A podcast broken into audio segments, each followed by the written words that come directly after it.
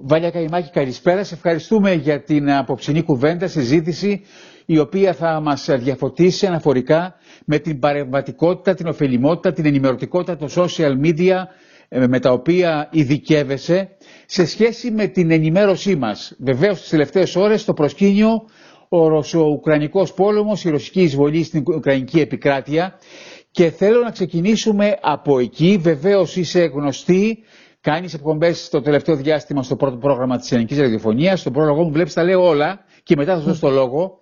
Επίσης, κάνεις παρεμβάσεις στον καλό συνάδελφο στην ημερήσια εκπομπή στο πρώτο πρόγραμμα τον uh, κύριο Μιχαηλίδη, τον Γιώργο Μιχαηλίδη. Ε, ήσουν το, Χρήστο, το, Χρήστο, το Χρήστο Μιχαηλίδη. Ήσασταν συνάδελφοι στην ελευθεροτυπία, τα θυμάμαι γιατί σας διάβαζα και τους δύο.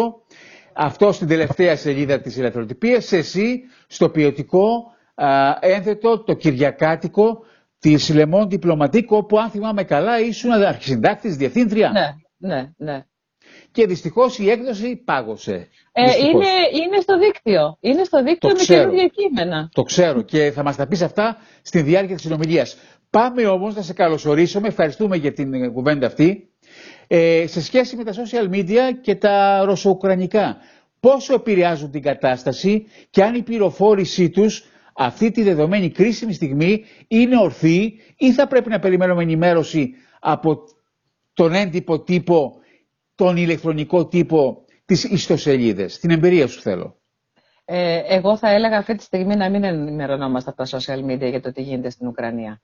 Ε, δεν είναι ασφαλής η πληροφόρηση. Είναι γρήγορα τα πράγματα, ε, είναι λογικό αλλά ε, ταυτόχρονα δεν είναι φιλτραρισμένα. Δηλαδή μπορούμε να βρούμε πράγματα τα οποία είναι πολύ καλά, αλλά μπορούμε να βρούμε και πράγματα τα οποία δεν είναι καν άξια λόγου, είναι κανονική προπαγάνδα. Και υπάρχει πολλή προπαγάνδα έτσι αυτή τη στιγμη Άρα λοιπόν για να είμαστε σίγουροι ότι διαβάζουμε κάτι το οποίο είναι σοβαρό και έγκυρο, θα πρέπει να πάμε στις ιστοσελίδες των εφημερίδων, των, ε, των μέσων ενημέρωσης.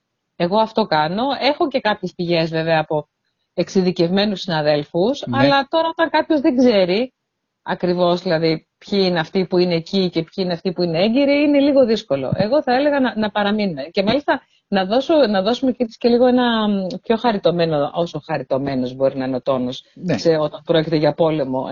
Στο TikTok ιδιαίτερα, που είναι το μέσο κοινωνικής δικτύωσης, ξέρεις, με τα σύντομα βίντεο, ναι, ναι. Ε, έχει, έχει πλημμυρίσει με βίντεο ε, από χαριτωμένες, άψογα μακιγιαρισμένες, και με ακμεότατο ηθικό Ουκρανές στρατιωτίνες, οι οποίες κάνουν κάτι γυμνάσια περίεργα και, ε, και δείχνουν πόσο, πόσο ικανοποιημένες είναι. Αυτό για να κρατάνε προφανώς ψηλά το ηθικό των Ουκρανών, έτσι. Α, είναι ε, ρωσικής παραγωγής, ε, όχι, ουκρανικής, ουκρα... ουκρανικής ναι. παραγωγής. Ναι, Δεν είναι, ας πούμε, ευρωπαϊκής και τρολάρουν την κατάσταση; Όχι, όχι. Είναι ουκρανικά. Ουκρανικής παραγωγής. Μάλιστα, εντυπωσιακό. Αυτή την ώρα, αυτές τις ώρες, ε, φαντάζομαι θα υπάρχει και κυβερνοπόλεμος, έτσι. Ε, ο κυβερνοπόλεμος έχει ξεκινήσει ανάμεσα στη Ρωσία και την Ουκρανία, έχει ξεκινήσει από το 2014. Ναι, σε τι επίπεδο ε, γίνεται αυτό; Λοιπόν, σε επίπεδο χτυπημάτων σε υποδομές. Δηλαδή, έχουν ε, τις τελευταίες μέρες, ας, ας αφήσουμε τα παλιά, αλλά τις τελευταίες μέρες ε, υπάρχουν επιθέσεις απλού τύπου, δηλαδή αυτές που κατεβάζουν σελίδες ας πούμε, αλλά όμως δημιουργούν ε, ένα κλίμα το οποίο είναι κλίμα πανικού για τους ίδιους Ουκρανούς. Δηλαδή κατέβηκε η ιστοσελίδα του Υπουργείου Εξωτερικών και μπήκε πάνω της ε, ένα μήνυμα που έλεγε «Ουκρανοί να φοβάστε και να ετοιμάζετε για το χειρότερο». Όλα τα προσωπικά σας δεδομένα ανέβηκαν στο δίκτυο.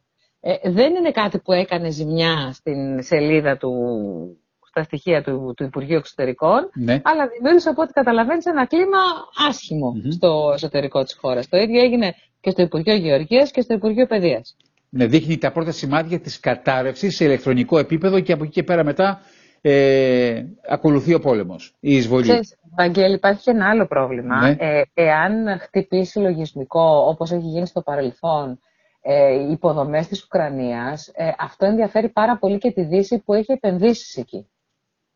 Ε, γιατί υπάρχουν πολλές επενδύσεις από τη Δύση και έτσι λοιπόν ένα, έναν ιό δεν μπορεί να τον ελέγξεις ε, αν θα πάει μόνο στον έναν και δεν θα πάει στον δίπλα. Και έτσι λοιπόν εταιρείες δυτικών συμφερόντων μπορεί να χτυπηθούν ε, στην Ουκρανία και γι' αυτό φοβούνται πάρα πολύ. Επίσης το Αμερικανικό Πεντάγωνο εξέδωσε, η Υπηρεσία Ασφαλείας του Πενταγώνου εξέδωσε το, στις 16 Φεβρουαρίου ανακοίνωση προς τις εταιρείες που προμηθεύουν τον Αμερικανικό στρατό να είναι ιδιαίτερα προσεκτικοί με τα τεχνολογικά του συστήματα, ώστε να μην δεχτούν επίθεση. Μάλιστα, σήμερα σημαντικές λεπτομέρειες μας δίνεις πληροφόρηση ε, και είναι ευαίσθητο ο τομέας αυτός γιατί όλες οι βασικές υποδομές πλέον τα τελευταία χρόνια ελέγχονται ηλεκτρονικά. Αν λοιπόν καταρρεύσει το σύστημα, έχουμε διαδοχικά α, αρνητικά αποτελέσματα. Ε, ναι, βέβαια. Όσον αφορά και την ασφάλεια, την υγεία, την... τα πάντα. Τα πάντα, τα πάντα. Δεν, Τον... δεν, δεν υπάρχει τομέας που να μην. Επηρεάζεται. Ε, ναι. Ακριβώς. Πάμε τώρα στη δική σου εμπειρία σε σχέση ε, με τα podcast που παραγεις ε, και θέλω να μας περιγράψεις τι δουλειά κάνεις ακριβώς και πώς ε, σε βρίσκομαι για να σε ακούμε. Εκτός από τις ψηφιακές κυριακές στην ελληνική ραδιοφωνία.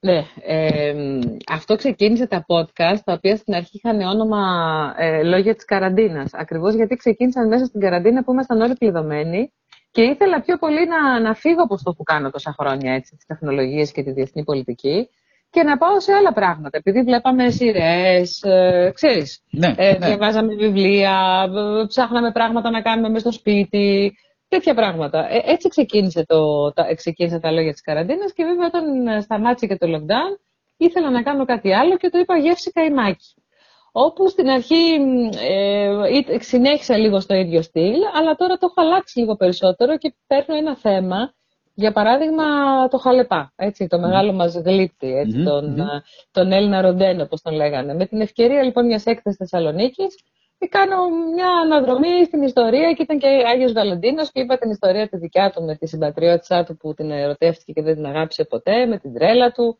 με τα, τα έργα του που, ε, που έγιναν δωρεά τώρα τελευταία. Θέλω να πω ότι πιάνει ένα θέμα που δεν είναι τόσο επικαιρότητας, αλλά νομίζω ότι ξέρεις, ο πολιτισμός στην καθημερινότητά μας νομίζω ότι έχει πολύ μεγάλη σημασία. Είναι, μας, μας το έδειξε η καραντίνα, μας το δείχνει και η ενεργειακή κρίση. Είναι το μόνο πράγμα από το οποίο μπορούμε να πιαστούμε, Ευαγγέλη. Για να, για να, έτσι να, να αισθανθούμε λίγο, λίγο άνθρωποι, να, να το πω έτσι βαριά ε, επίσης, όταν ταξιδεύω, ταξιδεύω αρκετά συχνά στο εξωτερικό, το κάνω και λίγο ταξιδιωτικό, αλλά με, με έτσι μια γεύση επικαιρότητας. Και... Τώρα τα τελευταία επεισόδια είναι, είναι Παρίσι. Αυτό που θα βγει αύριο, ας πούμε, έχει θέμα την, το σαλόνι Βαλκανικού βιβλίου στο Παρίσι και μιλάμε με μια Ελληνίδα που ζει χρόνια εκεί και που γράφει αστυνομικά μυθιστορήματα στα γαλλικά και τη έκανε συνέντευξη και αύριο το ανεβάζεις ναι. στο διαδίκτυο να το ακούσουμε. Γιατί εγώ σε εντόπισα ναι. καταρχήν από το, μέσω του Facebook και μετά σε ακολούθησα. Ναι. Βλέπεις λοιπόν τη δυναμική των social media.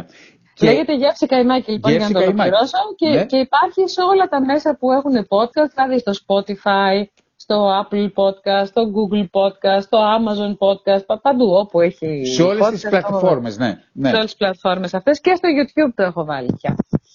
Στο YouTube ίσως είναι πολύ πιο εύκολο για κάποιους, ακρα... κάποιους από τους φίλους που μας ακούνε ναι, το YouTube να, το βρούνε. Είναι, είναι πιο, ε, μπορείς να το χρησιμοποιήσεις πιο εύκολα πιο προσιτό, πιο προσιτό, προσιτός σε όλες τις ηλικίες. Αυτό, αυτό ακριβώς. Ναι. Ε, πώς πάει το γεύση καημάκι; Νομίζω καλά. Έφτιαξε και ένα newsletter μαζί. Ξέρεις, αλλάζουν τα πράγματα. Αλλάζει mm-hmm. πολύ η έννοια της δημοσιογραφίας, έτσι όπως τη ζήσαμε εσύ και εγώ και το ξεκινήσαμε χρόνια πριν. Είναι, είναι διαφορετική. Δηλαδή τώρα βλέπεις ε, μεγάλα ονόματα να τα παρατάνε όλα στις ΗΠΑ, ας πούμε, στη Γαλλία, στη, στην, στη Γερμανία, στην Βρετανία.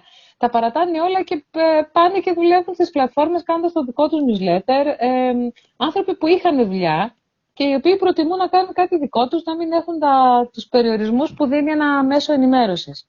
Και ο κόσμος τους ακολουθεί στο εξωτερικό, μάλιστα βγάζουμε και μισθό από αυτό. Καλά, για την Ελλάδα δεν θα το συζητήσουμε ποτέ νωρίς, αυτό. Νωρίς είναι ακόμα, ναι. Ούτε, ναι. ούτε νωρίς, ούτε νομίζω ναι, ούτε ναι. αργά θα γίνει ναι. ποτέ. Απλώς, να, δίνει την ευκαιρία σε κάποιους σαν και εμένα να ασχοληθεί με ένα διαφορετικό θέμα. Εγώ, ας πούμε, κάνω και θέματα μόδας. Ποτέ δεν θα με έπαιρνε κανένα μέσο, δεν θα με έπαιρνε να, να κάνω μόδα. Γιατί δεν είμαι, δεν είναι ειδικότητά μου, βρε παιδί μου. Ναι. Αλλά νομίζω ότι μπορώ να την κάνω λίγο διαφορετικά από όταν την κάνω ένα συντάκτη μόδας.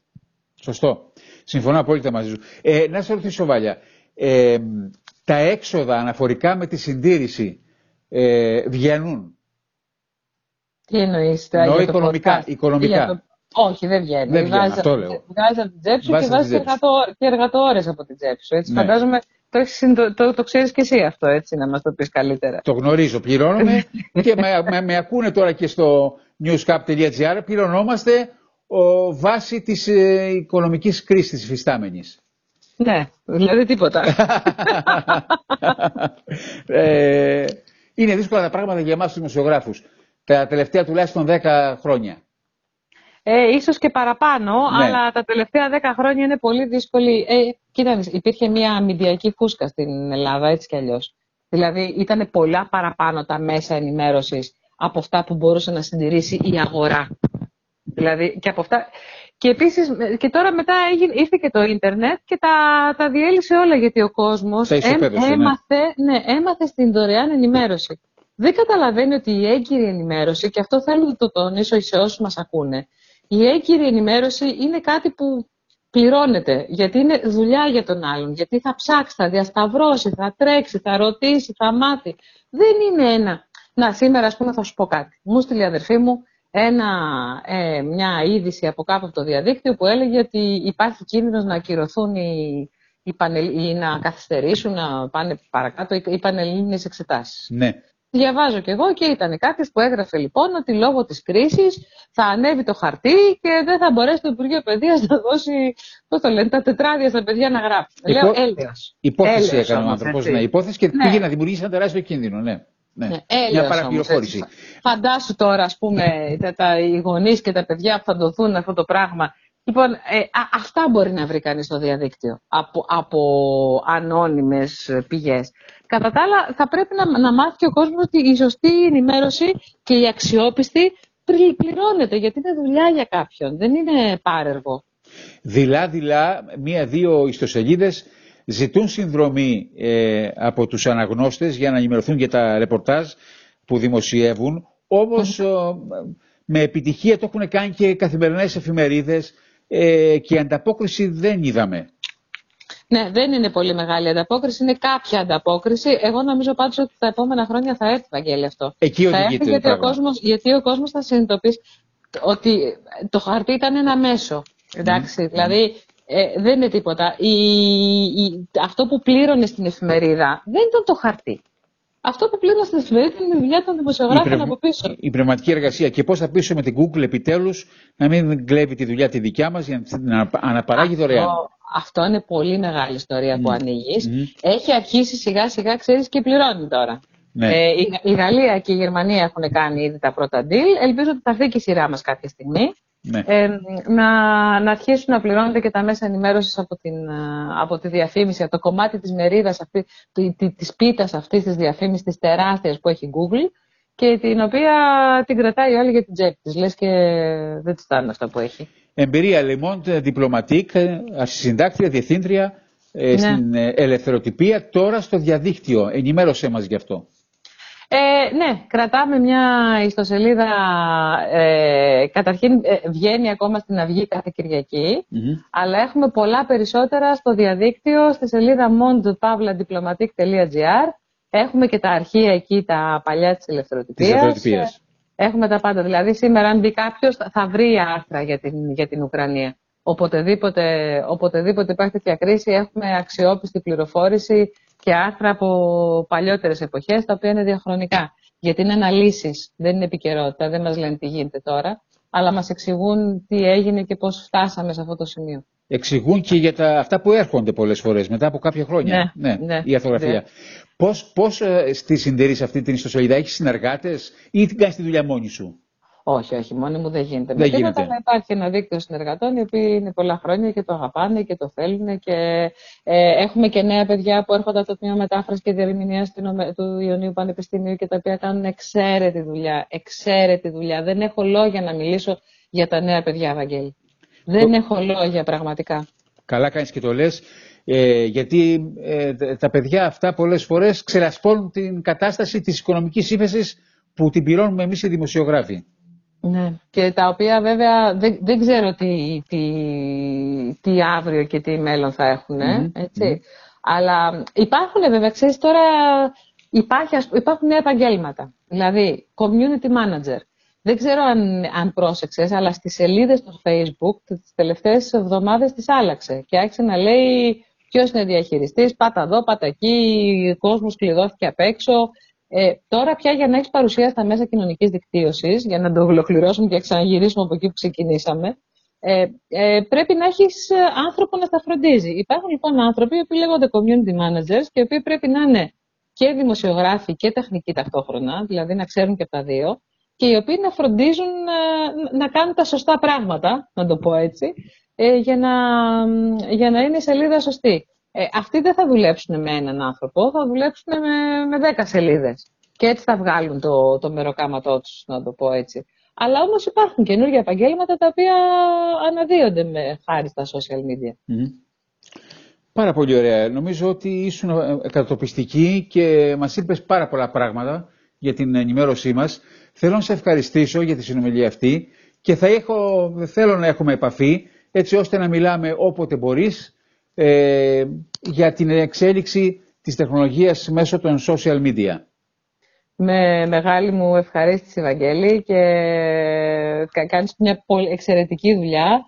Ε, άνθρωποι σαν και εσένα θα πάνε και μπροστά το επάγγελμα, ξέρεις, έτσι.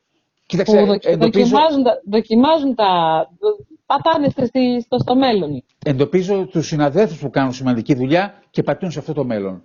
Γιατί ανοίγουν δρόμους σε όλους εμάς. Αυτό ξέρω εγώ. Αυτό. Και εσύ ανοίγεις δρόμους, Βάλια. Γεύση καημάκι. Γεύση λοιπόν, καημάκι, το... βεβαίως. Τα και θα σε ακολουθούμε. Να είσαι καλά. Καλό βράδυ, σε ευχαριστούμε θερμά. Γεια χαρά.